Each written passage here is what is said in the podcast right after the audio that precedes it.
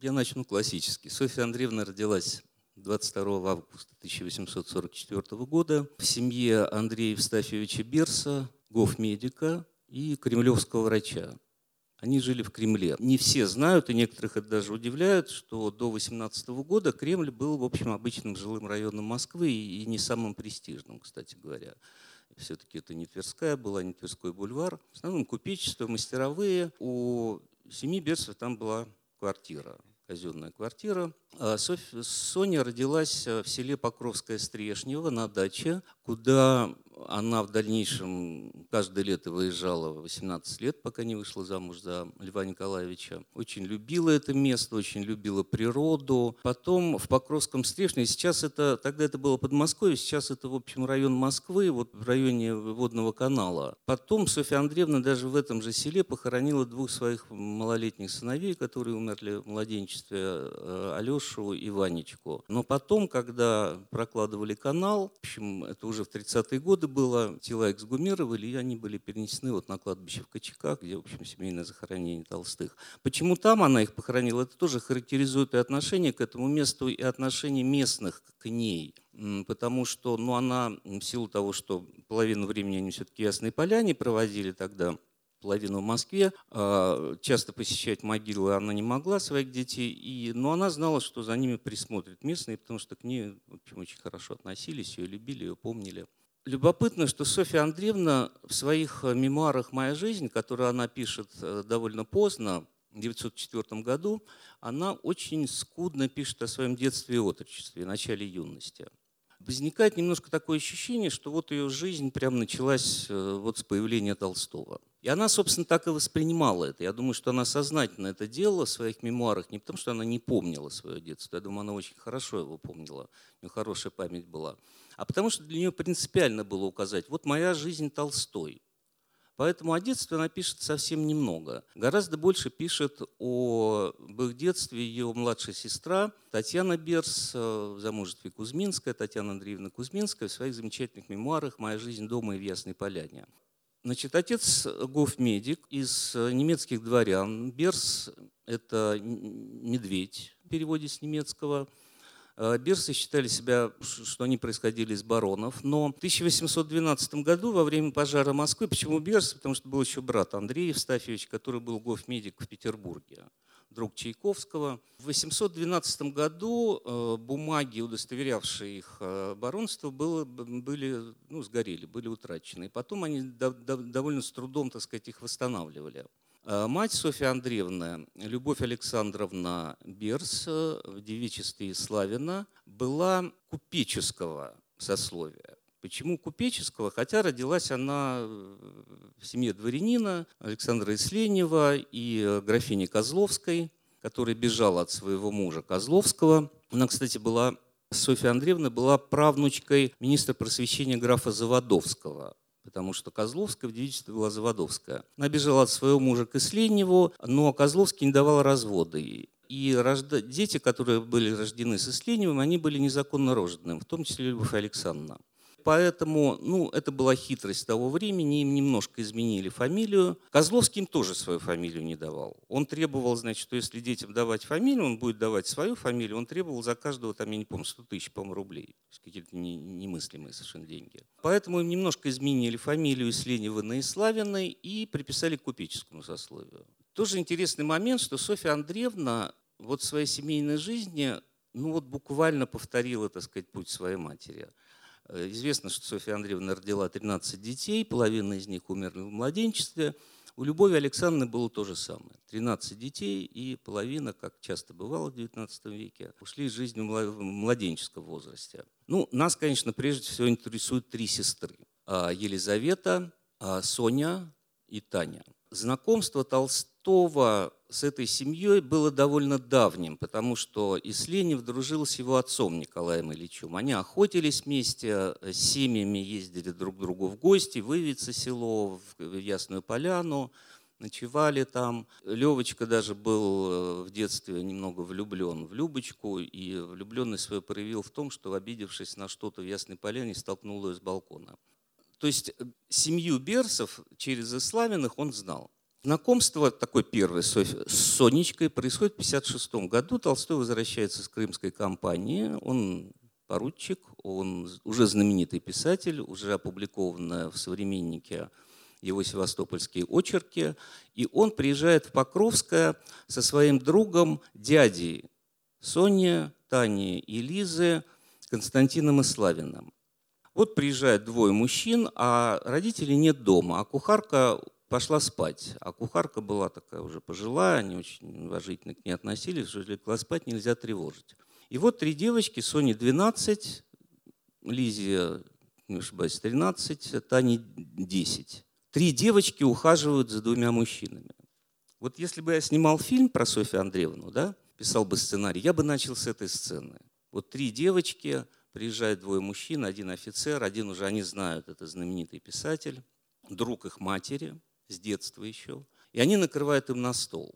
Печь затапливают, накрывают на стол, ухаживают, называется. И они в восторге абсолютно. Такая инициация происходит. Толстой в дневнике после этой встречи записывает очень коротко. Были, был у Берсов, э, что за милые девочки. Он не различает их еще. Они для него просто три девочки.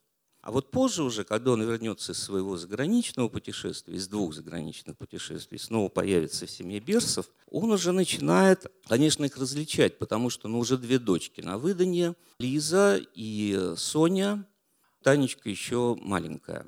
И он говорит своей сестре, да, до этого Толстой целенаправленно ищет себе невесту.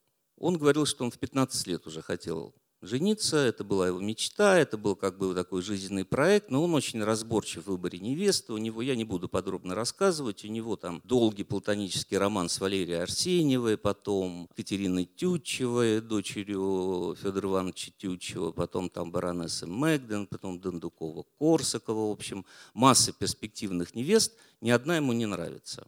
Причем с некоторыми довольно долгие отношения с Арсеньевой, э, с Кити Тютчевой – но вот не нравится и все. Однажды он говорит э, Марии Николаевне, своей сестре, что, Машенька, ежели бы я когда женился, то в семье Берсов.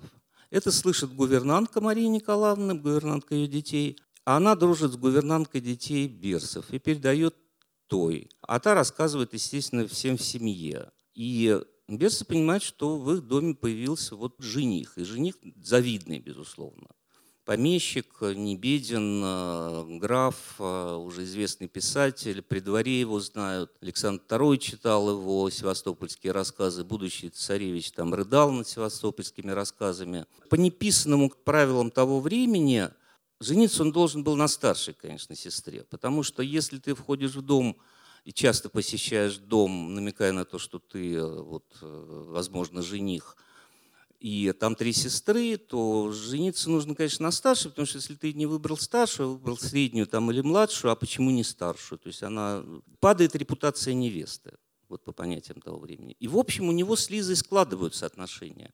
Лиза книгачейка такая, она умница, она э, начинает сотрудничать в его журнале «Ясная поляна», который он там выпустил несколько номеров, пишет там статью о Магомете. И вроде бы вот она по всем статьям ему подходит. И все, собственно говоря, и ждут, что он ей сделает предложение. Но он не только не делает ей предложение, но в дневнике своем записывает, что Лиза искушает меня, но этого не будет.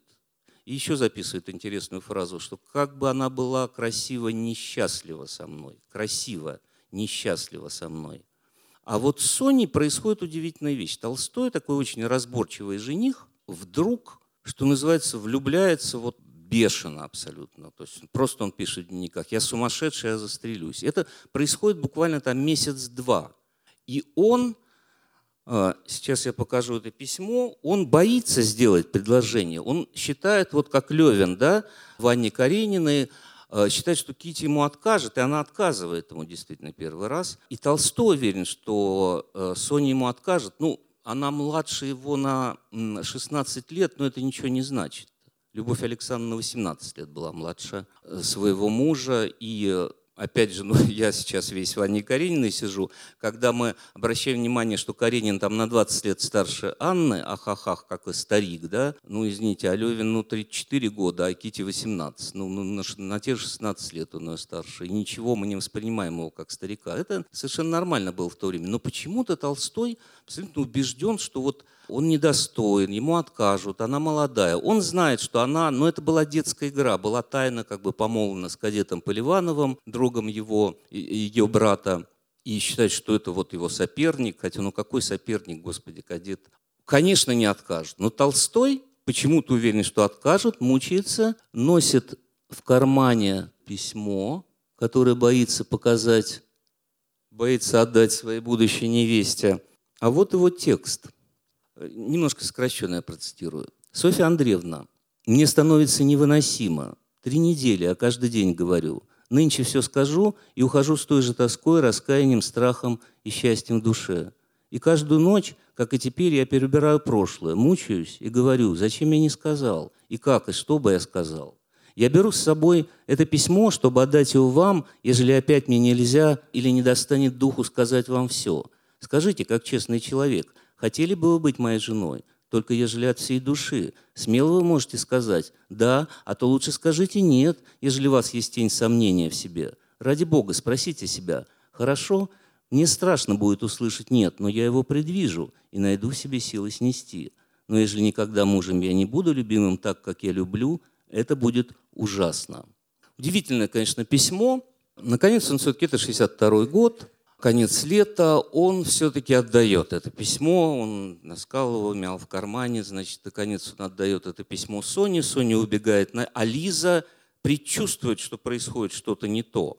Она уже готовится стать женой графа Толстого, но чувствует, что что-то не то происходит. Он явно больше смотрит на Соню. И происходит та самая сцена, которую Толстой потом опишет в Анне Карениной. Она происходит в Ивицах, если не ошибаюсь, да, когда они э, э, поехали в гости к Иславину, к дедушке, и там на ламбером столике вот Толстой, так же как э, Левин Кити, писал значит, начальными буквами объяснение в любви, и Соня будто бы все понимала с первых букв. Но там присутствовала Танечка, которая спряталась под роялем, потому что все просили ее петь, она не хотела. И она видела эту сцену, она потом описала ее в своих воспоминаниях. Конечно, он ей подсказывал. Ну, угадать по первым буквам целое письмо невозможно, но тем не менее это, это реальная была сцена – и она убегает себе наверх, э, Соня запирается, Лиза кричит ей, что, что такое, что граф сказал тебе. Она по-французски ему говорит, граф сделал мне предложение, Лиза кричит, откажи, немедленно откажи ему. Соня молчит, потом выходит, твердым шагом проходит к Льву Николаевичу и говорит, разумеется, да.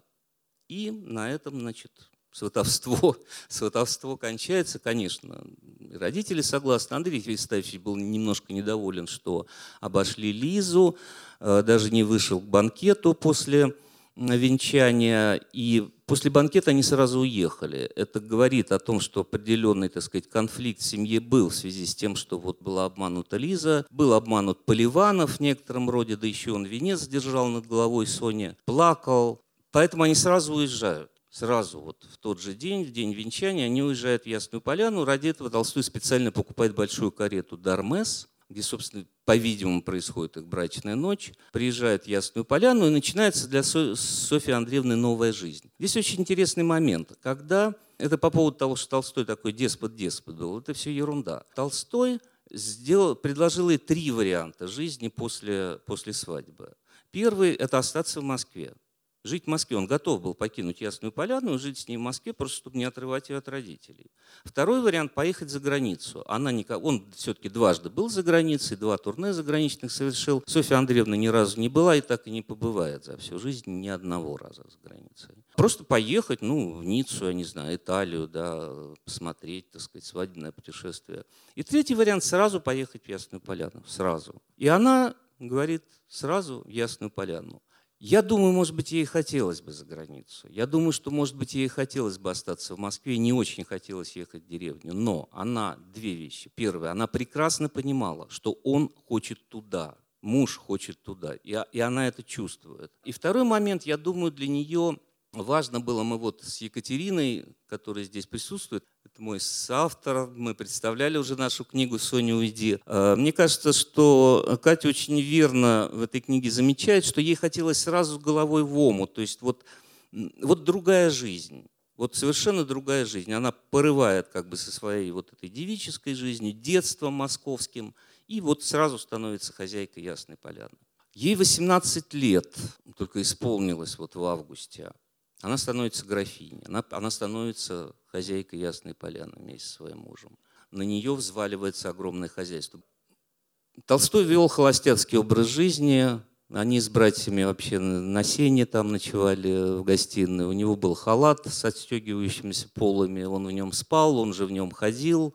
Соня, когда, значит, за обедом с головы повара упал упала насекомое там с известным названием в ужасе была. Все-таки она была городская девочка, и несмотря на то, что семья Берсов не была богата, уверяю вас, то есть за Соней не было, собственно говоря, практически никакого приданного, но все-таки это городская жизнь, это Кремль. А, если девочки ехали гулять, то их сопровождал там лакей с шапкой с шишаком, в каске с шишаком, почему-то вот она запомнила, так сказать, это.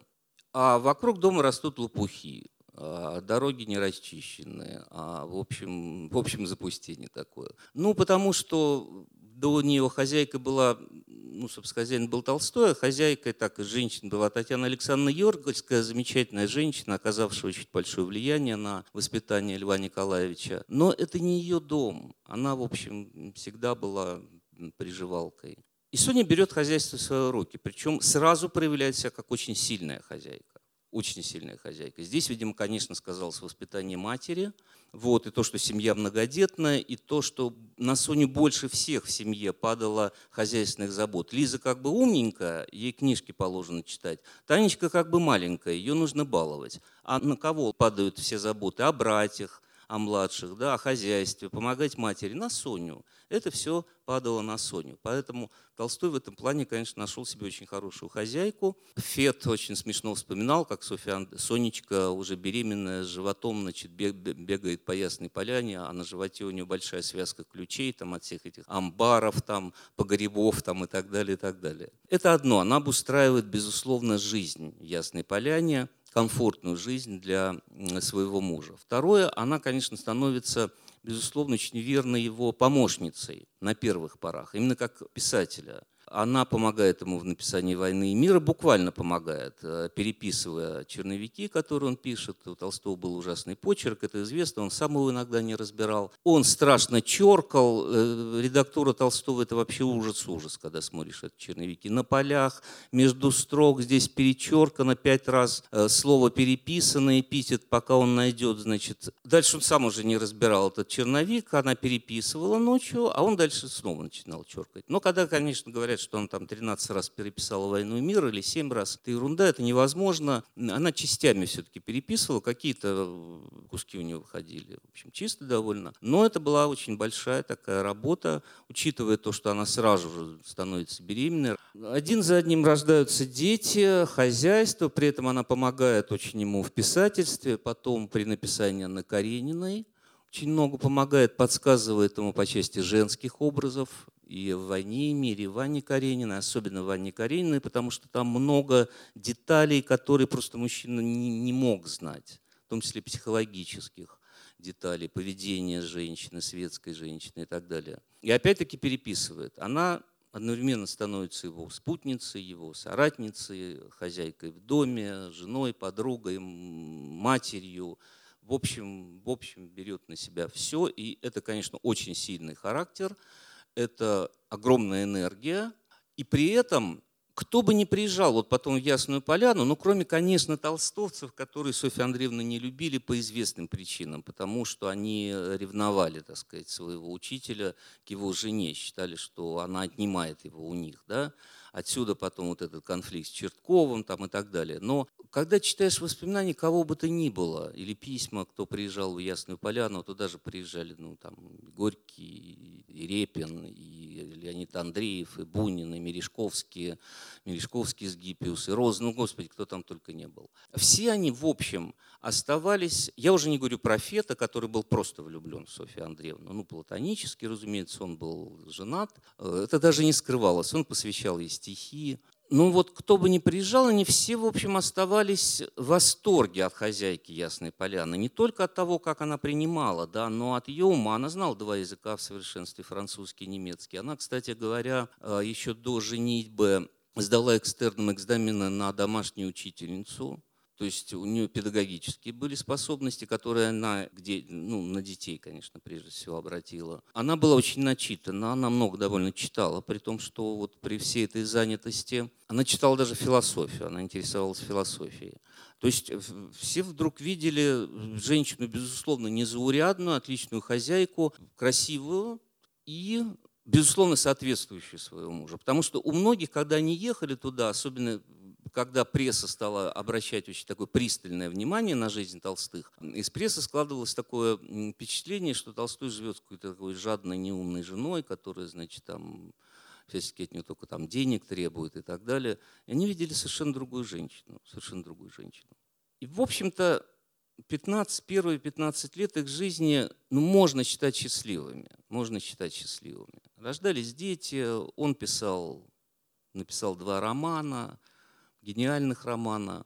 «Война и мир» имела большой успех, Анна Каренина имела колоссальный просто успех. С, самого начала, как только она, этот роман стал печататься в «Русском вестнике», так просто публика с ума сходила. Это, это ждали, как, я не знаю, как, как сегодня ждут какого-нибудь там сериала, понимаете, с, э, мирового уровня, что там произойдет в следующей серии. Вот так примерно ждали продолжения Анны Карениной. А все складывалось. Ну, были, разумеется, конфликты, какая семья без конфликтов, но Настоящий, конечно, конфликт в семье начинается в конце 70-х, начале 80-х годов, когда Толстой заканчивает Анну Каренину, 78 год, и с ним начинается то, что потом назовут духовным переворотом, хотя Толстой не считал это переворотом, он считал, что все было подготовлено заранее, и это правда, это есть и в «Войне и мире». Это весь конец Анны Каренина – это уже про духовный переворот, который с Левиным происходит, и он происходил уже с Толстым. Но, тем не менее, происходит, появляется как бы другой Толстой, Толстой. До этого Толстой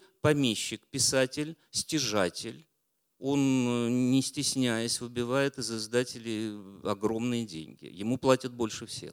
Достоевскому два раза меньше платят Катков за его романы. Он э, э приобретает новые земли, но ему достается наследство вот, после смерти брата Николая, кроме Ясной Поляны, достается еще Никольская Вяземская, он еще скупает самарские земли, понимая, что это золотое дно, это целина. Э, заводит там хутор, собирается разводить там лошадей, скрещивать английскую и кавказскую породу лошадей, выводя, значит, какую-то особую лошадь там для артиллерии, для кавалерии. И вдруг на глазах у Софьи Андреевны появляется муж, который говорит, давай откажемся от всего, от имущества, от денег, от гонораров, от всего. И будем жить на земле, на своем огороде. Он просто пишет этот проект, он есть в его дневнике. Проект, как он собирался жить дальше, при том, что у них семь, семеро детей. Э, это дом, разделенный на две половины, женскую и мужскую, в одной женщине, другой мужчины. Ну, правда, он пишет еще одна комната для, для, для слабых.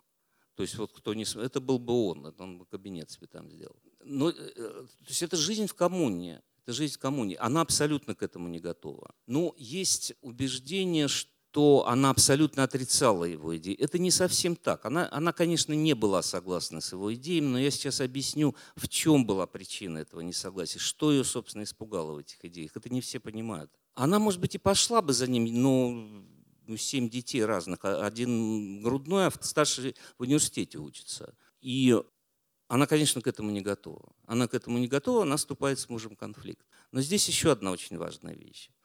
Когда она пытается переписывать критику догматического богословия, это следующее, по-моему, после исповеди, нет, следующее, в чем моя вера, но, в общем, очередное религиозное сочинение Толстого, уже откровенно направленное против церкви. Софья Андреевна это пытается переписывать, и вдруг приносит, бросает ему рукопись и говорит, что я не буду это переписывать, это слишком меня волнует. Она не говорит, я с этим не согласна. Она говорит, это слишком меня волнует. Что ее волнует? Толстой, помимо того, что ну, он, конечно, чудит, да, вот с точки зрения так вот здравого смысла, от всего отказаться, жить на огороде, ну, но он имеет, конечно, право на свои взгляды, и это Толстой. Но Толстой в это время становится государственным преступником выступая против церкви, еще, еще не выступая против государства, потом он против государства будет выступать против армии, против монархии, против всего. Но выступая против церкви, он становится государственным преступником. Критиковать церковь нельзя. Россия – религиозное православное государство. И Софья Андреевна прекрасно понимает, что ее мужа, несмотря на все его заслуги, могут очень легко упечь и на Соловки, и Спасо-Суздальский монастырь, где находится религиозная тюрьма. Или сослать куда-нибудь в Сибирь. Очень легко. Полные права. По закону абсолютно. И она, конечно, этого боится. Ну, достаточно сказать, что когда Толстой, был такой период в их жизни, подробно рассказывать о нем не буду, он у меня подробно описан в книге «Лев в тени льва», когда Толстой работал на голоде в Рязанской губернии, начала 90-х годов Софья Андреевна ему помогала, собирала деньги со всего мира, значит, на помощь голодающим. И потом Толстой, вернувшись с голода, написал такую статью о голоде, которую, конечно, запретили к печати, но она была опубликована в английской газете «Гардиан» а потом переведена с английского на русский частями в московских новостях. Когда Софья Андреевна это прочитала, да еще с таким предисловием, что Толстой призывает просто к социализму и к революции. Что правда, на самом деле. Читая эту статью, это придешь к этому выводу. И она понимает, что это ужас просто. И она уговаривает, она уламывает просто его, чтобы он написал письмо в редакцию московских новостей, что это неверный перевод, и что он не передавал эту статью в Англию, он ее передавал в Англию она просто боится.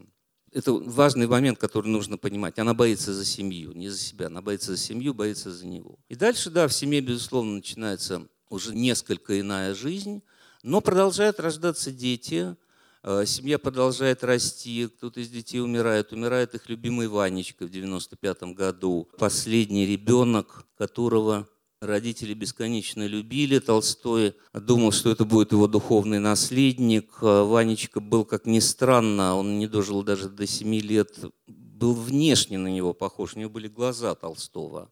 И все, кто его видели, этого ребенка, они были поражены. Абсолютно детское ангельское личико и внимательные, умные серые глаза. Вот он умирает, не дожив до 7 лет, э, по поверьям того времени, дети, не дожившие до 7 лет, становились ангелами. Он даже спрашивал маму, мама, правда ли, что те, кто умрут до 7 лет, становятся ангелами? Она говорит, да. Ну, я хотел бы умереть до 7 лет, говорил он. Ну, так и случилось. Софья Андреевна писала, что что после смерти Ванечки Лев Николаевич стал стариком. Вот этот момент, вот этот год, это рубеж, вот он становится стариком.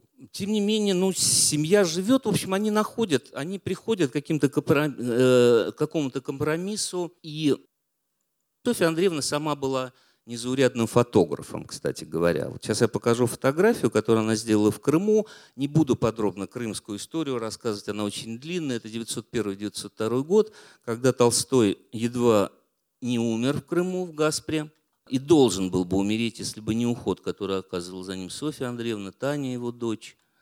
А вот эта фотография, которую сделала Софья Андреевна в Мисхоре на берегу моря. Это произведение искусства, безусловно, эта фотография. И эту фотографию сделала она. То есть она ставила как-то фотоаппарат на выдержку. И огромное количество, вот когда мы Катей готовили книгу «Соня, уйди», то я даже сам как-то сначала не обратил на это внимание, а мой редактор Карпов вдруг позвонил мне и сказал, посмотрите, Павел, и там половина фотографий Софья Андреевна. Ну, например, кто сделал единственную фотографию Толстого с Горьким? Кто сделал фотографию Толстого с Чеховым? Софья Андреевна. Но есть фотографии, которые, конечно, изумляют. Вот это, это у меня здесь нет, э, Софья Андреевна возле портрета умершего Ванечки, но есть Софья Андреевна на могиле мужа. Это фотография Софьи Андреевны. И когда смотришь, Софья Андреевна на могиле мужа, подпись «Фото С.А. Толстой». Она очень много делала свадебных фотографий со своим мужем, делала сама, они очень интересные. Конечно, гениальным фотографом был Чертков, и лучшие поздние фотографии делал Чертков, но фотографии Софьи Андреевны, они другие. В них может быть не столько искусство, сколько человечности какой-то, вот какой-то атмосферности такой. Безусловно, была незаурядным фотографом. То, что происходит в конце жизни Толстого, это знаменитый уход Толстого, его смерть в Остапове, в общем-то, бегство из Ясной Поляны, это было связано с темой завещания. Я подробно об этом пишу в книге «Бегство из рая». В общем, ну, мне кажется, я объясняю там, насколько возможно, что, что там произошло. А произошло, собственно, то, что в 92 году ведь Толстой переписал все свое имущество на жену и детей. И по доверенности, которую он ей выдал, всем его имуществом распоряжалась она, она становится хозяйкой Ясной Поляны, а у Толстого как бы нет ничего. Нет ничего. И он отказывается от гонораров, оставив ей только те Э, возможность дохода от тех произведений, которые написаны до 1981 года. А Софья Андреевна в это время еще и становится издательницей своего мужа. То есть она и это еще на себя берет. Энергия, конечно, невероятно была. Что значит издательницей? Она э, сама дает, э, держит корректуры, его произведения, отдает их типографию, потом из типографии они привозятся в Хамовники, там специальная контора, где склад этих книг, и туда уже приезжают э, ну, владельцы магазинов, приказчики, и покупают мелким оптом эти книги, значит, и, соответственно, их там продают. Но он оставляет ей права издавать эти свои сочинения, только написанные до 1981 года. Это, на самом деле, как бы золотой Толстой, да, это казаки, это севастопольские рассказы, это «Война и мир», это Анна Каренина. То есть то, что сегодня вот главное да, во всем мире. «Война и мир» Анна Каренина. Но для публики-то нет. Публика ждет новых произведений Толстого. Каждое новое его произведение ожидается с особым нетерпением. А это он ей издавать не дает. Это издает Чертков. Это это идет журналы, но никак не через Софью Андреевну. И ей приходится выбивать какие-то вещи у него. Ту же Крейцерову сонату или там хозяин и работник, который очень понравился. То есть вот здесь еще возникает конфликт. Но главный конфликт начинается тогда, когда, ну, в общем, становится понятно, что Толстой, ну, не через год, через два, ну вот уже старый он, он, он умрет. А что будет с его литературными правами?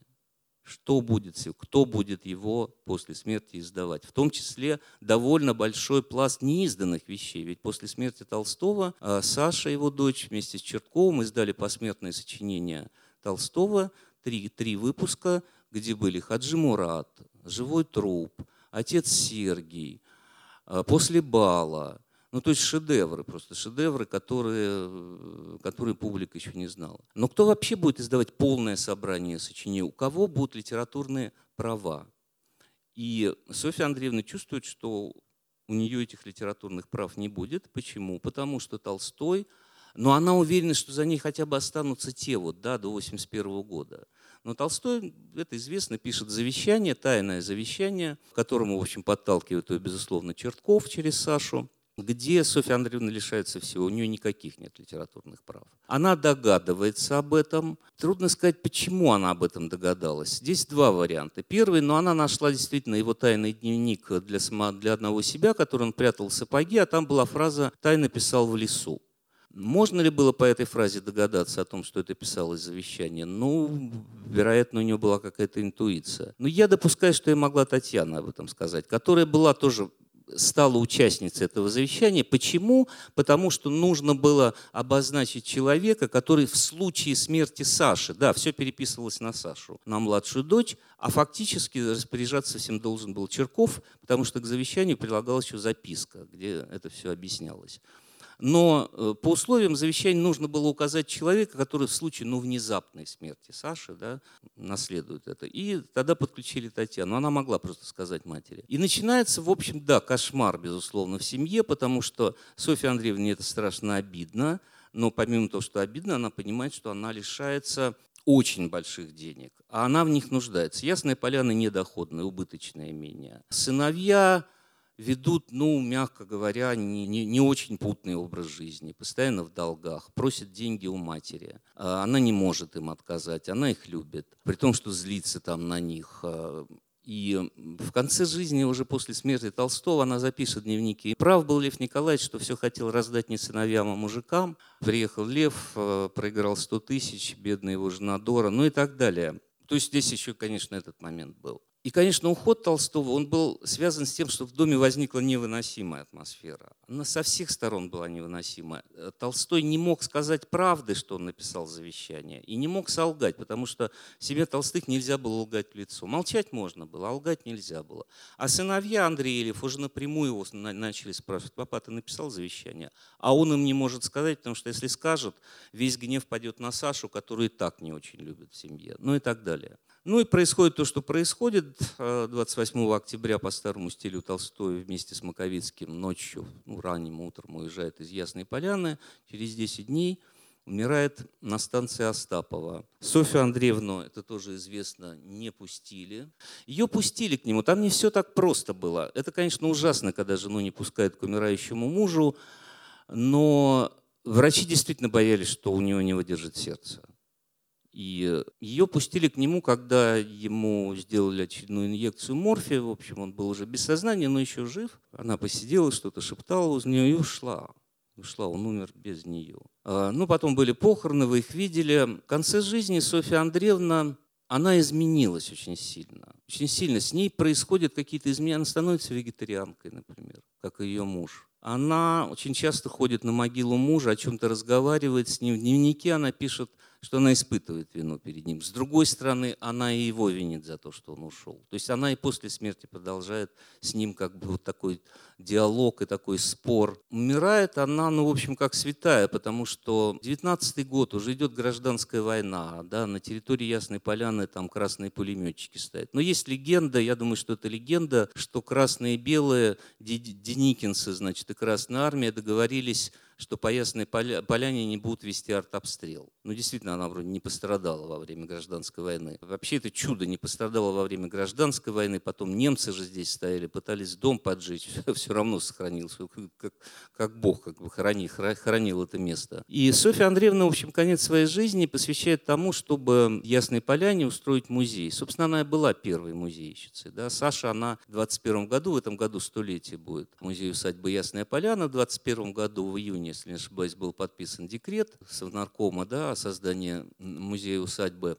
А до этого, сразу после смерти мужа, Софья Андреевна обращалась к Николаю II с предложением, с просьбой организовать государственный национальный музей здесь. Николай отказал, но, правда, назначил пенсию в 10 тысяч рублей в год. Это довольно большие деньги, но, но музей отказал. А большевики вот музей э, учредили.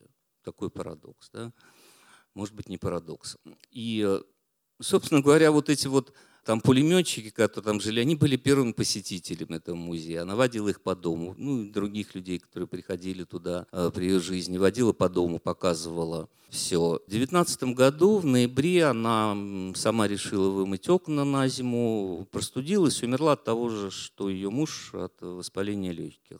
Ну вот такая жизнь. 48 лет их семейной жизни. И, э, безусловно, сегодня вот так получилось. Я не знаю, почему так получилось, но так получилось. Отношения Софьи Андреевны и Льва Николаевича – это как бы некая модель отношений писателя и гения. Да? Но мы знаем другие истории, разумеется, там и Гончарова, и Пушкин, и там Лили Брик, и Маяковский. Я знаю, что здесь читали лекции вот и о Надежде Яковлевне Мандельштам, и о Елене Сергеевне Булгаковой. Но почему-то моделью, вот такой вот как бы классической моделью, стала именно жизнь этой семьи. Может быть, в силу крупности Толстого, да, наверное, главного там мирового прозаика. Может быть, в силу харизматичности самой Софьи Андреевны, которая, которая сумела быть, ну я люблю повторять эту фразу, еще раз повторю, она сумела на полях жизни гения написать свою собственную биографию. Вот ей это удалось. Анне Григорьевне Достоевской, по-моему, нет, при всем огромном к ней уважении. Она спасла Достоевского, она была его верной спутницей в конце жизни. Но сказать, что она написала свою какую-то вот отдельную биографию, вряд ли можно. Биография Гончаровой, но ну, она, во-первых, разламывается надвое, жизнь Пушкина, потом Сланским. А вот Софья Андреевна, она как-то смогла своим дневником, своими мемуарами, воспоминаниями о ней, ее детей, родственников, людей, которые приезжали в Ясную Поляну, создать какой-то образ, не то чтобы отдельно от Толстого. Она понимала, что вся ее жизнь Толстой. Это она понимала, она неоднократно это пишет и в дневнике, и в предисловии к мемуарам, к своим. Но каким-то образом она смогла спорить с мужем, в том числе мировоззренчески спорить. Это очень интересный был спор заявить себя, заявить свой характер, заявить себя как творческую, творческую личность. Может быть, поэтому еще это вот стало такой классической моделью. Ну, а теперь я хочу вам прочитать, надеюсь, она не часть главы книги, которую я сейчас пишу. Ну, мне кажется, Анна Каренина всех интересует. Я вот посмотрел в киоске возле музея усадьбы Ясная Поляна, сколько там сувениров а, посвященных Анне Карениной. Много и стикеры там и так далее. Ну, ну, понятно, что это главный мировой роман, да, как Набоков сказал, что когда вы спросили, какой лучший русский роман, он сказал, ну, конечно, Анна Каренина, потом подумал, говорит, ну, а почему, собственно, русский и мировой тоже. Ну, известно, когда Фолкнера спросили, назовите три лучших мировых романа, он сказал Анна Каренина, Анна Каренина, еще раз Анна Каренина. Эта глава, она посвящена сцене бала, которую все, конечно, знают, потому что она есть во всех киноверсиях Анны Карениной. И это немножко сбивает с толку. Именно потому, что сцену бала мы воспринимаем, как правило, по киноверсиям, среди которых есть гениальные абсолютно, я даже их буду здесь называть. Итак, в Анне Карениной есть несколько ключевых сцен. Таким сценам относятся Первая встреча Анны Вронского на вокзале, их встреча на станции Балагоя в Метель, встреча Анны с мужем на перроне в Санкт-Петербурге, званый вечер у Бетси Тверской, сцена скачек в Красном селе, роды Анны и другие сцены вплоть до ее гибели. В данном случае я говорю только о Каренинской линии, а ведь есть еще и Левинская со своими ключевыми сценами. Одной из ключевых сцен Каренинской линии является бал, на котором Анна и Вронский танцуют что? Боюсь, что большинство тех, кто давно не обращался к тексту романа, на этот вопрос ответят, конечно, вальс. Анна, кружащаяся в вальсе с Вронским, под изумленно обиженным взглядом Кити, ведь это с ней, с ней он должен был вальсировать, стала в некотором роде хитовой кинокартинкой – на самом деле не только Анна не танцевала с Вронским вальс на балу, но вальс он танцевал именно с Кити. Кити появляется на балу, уверенная в своей неотразимости. И мы тоже не можем не влюбоваться этим прелестным созданием, словно самой природой, созданным для счастья, и забываем о том, о чем ни на секунду не забывает автор. Кити – родная сестра Доли, а Доля еще совсем недавно была беспредельно несчастна, узнав о предательстве мужа, которого она любит. И второе событие случилось буквально накануне бала. Сама Кити нанесла жестокую душевную рану мужчине, который куда больше, чем Вронский, был достоин ее любви. Она отказала Левину. Роман Толстого построен очень сложно, из системы направленных друг на друга зеркал. И одновременно все пары зеркал против законов физики тоже направлены друг на друга. Они все отражают то, что отражают другие пары. То, что произойдет на балу, станет отражением того, что уже произошло в доме Облонских и семье Щербатских. На балу случится тоже измена Анны, еще не состоявшаяся, но и неизбежная, предательство Вронского, Вронский так не думает, но Кити в этом уверена, и крах семьи. Отправляясь на бал, Кити свято верит, что бал станет началом ее семейной жизни с Вронским, но этого не будет. А она, отправляясь на бал, и в мыслях не держит, что это начало конца ее семьи но это случится. Так причудливо отражаются друг в друге зеркала, создавая самые неожиданные перспективы. Да, но при чем же здесь танцы? Очень даже при чем. И все-таки почему в головах большинства людей, имеющих какое-то представление о романе, но давно его не читавших, Анна станцует с Вронским непременно вальс? Здесь, мне кажется, сильно постарались кинематографисты. Почти во всех известных киноверсиях Анны Карениной главный герой и героиня кружатся в вальсе.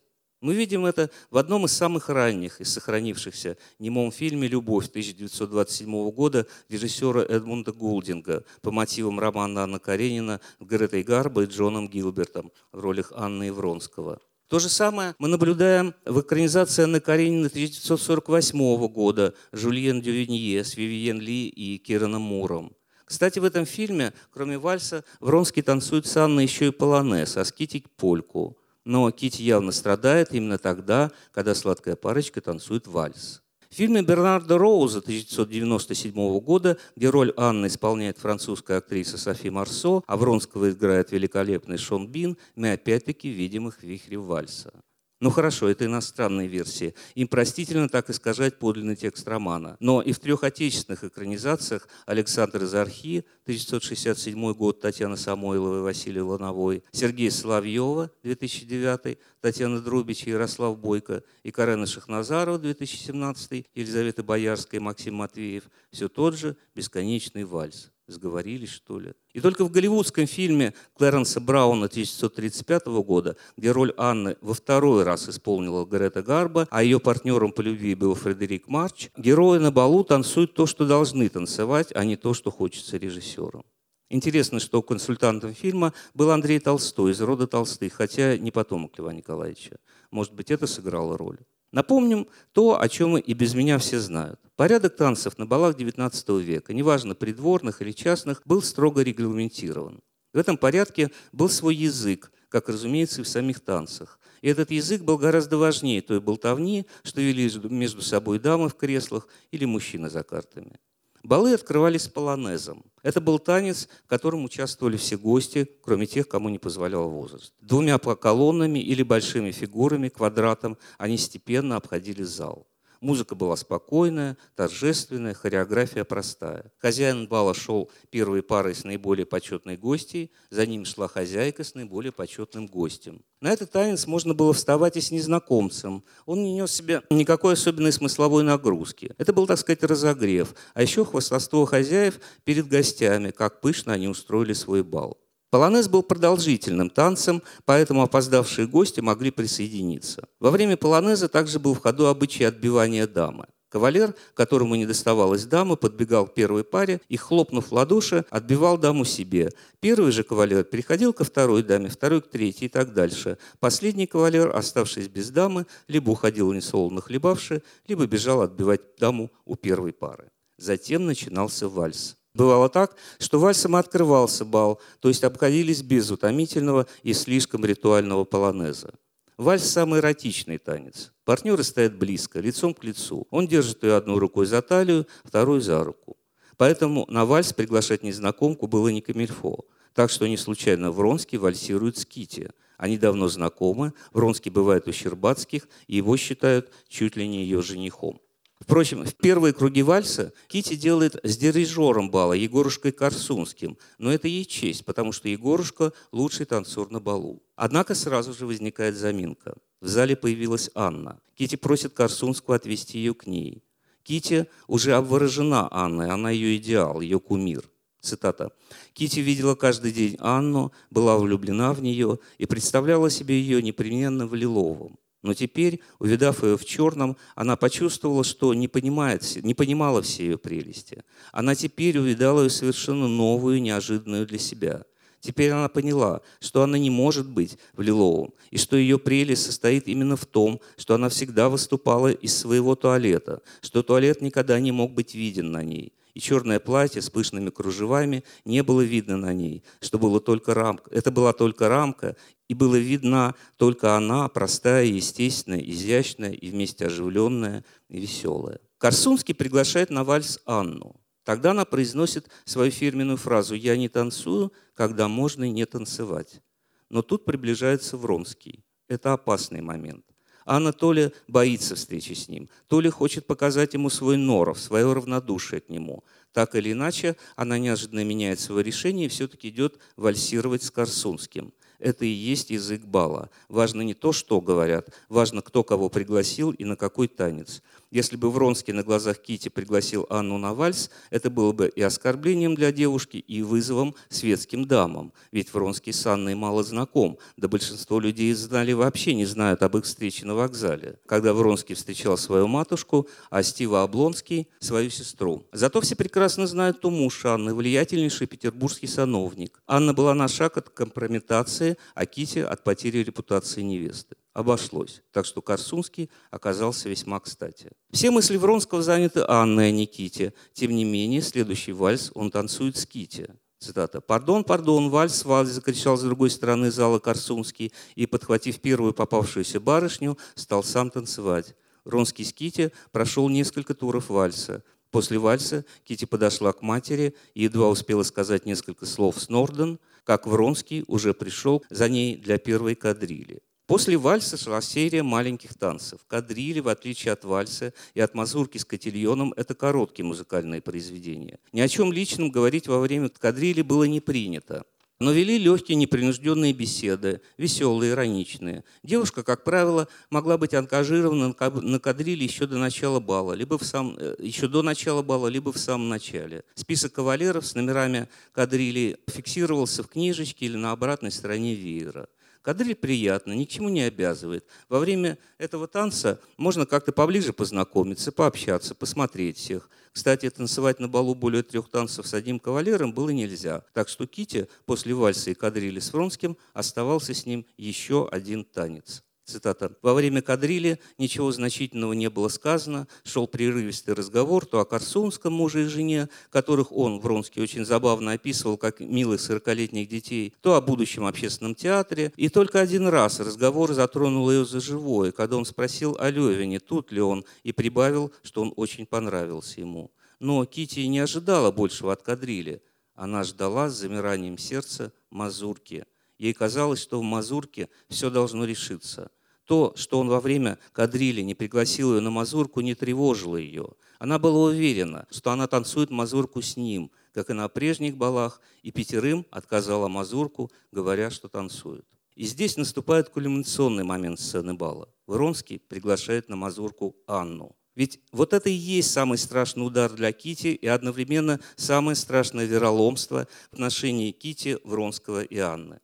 Цитата. «Весь бал, весь свет, все закрылось туманом в душе Кити. Только пройденная ей строгая школа воспитания поддерживала ее и заставляла делать то, что от нее требовали, то есть танцевать, отвечать на вопросы, говорить, даже улыбаться. Но перед началом мазурки, когда уже стали, стали расставлять стулья, и некоторые пары двинулись из маленькой в большую залу, на Ките нашла минута отчаяния и ужаса. Она отказала пятерым и теперь не танцевала мазурки. Даже не было надежды, чтобы ее пригласили. Именно потому, что она сама имела слишком большой успех в свете. И никому в голову не могло прийти, чтобы она не была приглашена до сих пор. Надо было сказать матери, что она больна и уехать домой, но на это у нее не было силы. Она чувствовала себя убитую. Мазурка – это кульминация бала. Это главный танец, который еще с XVIII века считался местом, где решались судьбы и устраивались браки. У этого танца сложная драматургия. Мазурка – танец продолжительный по времени и дающий возможность проиграть отношения между дамой и кавалером. По мазурке судили о мужчине, о его качествах. Он был главным и вел даму. Если пара кого-то задевала, он был виноват и извинялся. В мазурке же были возможны обмены партнерами и групповые перестроения. Но не это главное. Он рыцарь, она хрупкая дама сердца. Нет особой сюжетной истории, но в самой технике исполнения заложены гендерные роли. Мужчины, кликающие шпорами, женщины, парящие походкой легкой феи – у женщины головка повернута к мужчине через обнаженное плечо, что придает образу романтичность и изящество. Мужчина встает перед ней на колени и обводит партнершу по кругу, как бы готовый ее защитить, взять на себя ответственность за нее. Во время мазурки можно разыграть что-то вроде петушиного боя, когда мужчины устраивают небольшой танцевальный, танцевальный батл громкие удары каблука, э, резкие взмахи руками, имитирующие натягивание поводьев, хромое па, напоминающее о ранениях в бою. В то же время мазурка демонстрировала и грациозность дам, и их норов, и постепенную сдачу рыцарю своего сердца. Но и не это главное. Именно во время мазурки по бальному этикету позволялись интимные беседы. Можно было делать душевные признания, говорить о личном. Мазурка – это душа бала, цель влюбленных, телеграф толков и пересудов, почти провозглашение о новых свадьбах. Мазурка – это два часа, высчитанные судьбой, своим избранным и задаток счастья всей жизни, писала поэтесса и прозаик Евдокия Растопчина. Вот чего лишили Кити, Вронский и Анна – двух часов, вычисленных судьбой и одновременно счастья всей жизни – и когда потом Вронский будет твердить Анне о счастье всей жизни, автор всегда будет помнить о том, что случилось на балу. Кстати, Кити все же танцевала мазурку. Графиня Норсон, понимая, что барышня ведет себя несообразно этикету, уединившись от всех, заставила Корсунского пригласить Кити. Но это была уже не честь для нее, а позор. Во время танца Кити совсем другими глазами увидела Анну. Раньше она казалась ей только прелестной, но теперь ее прелести, в ее прелести она видела и другое.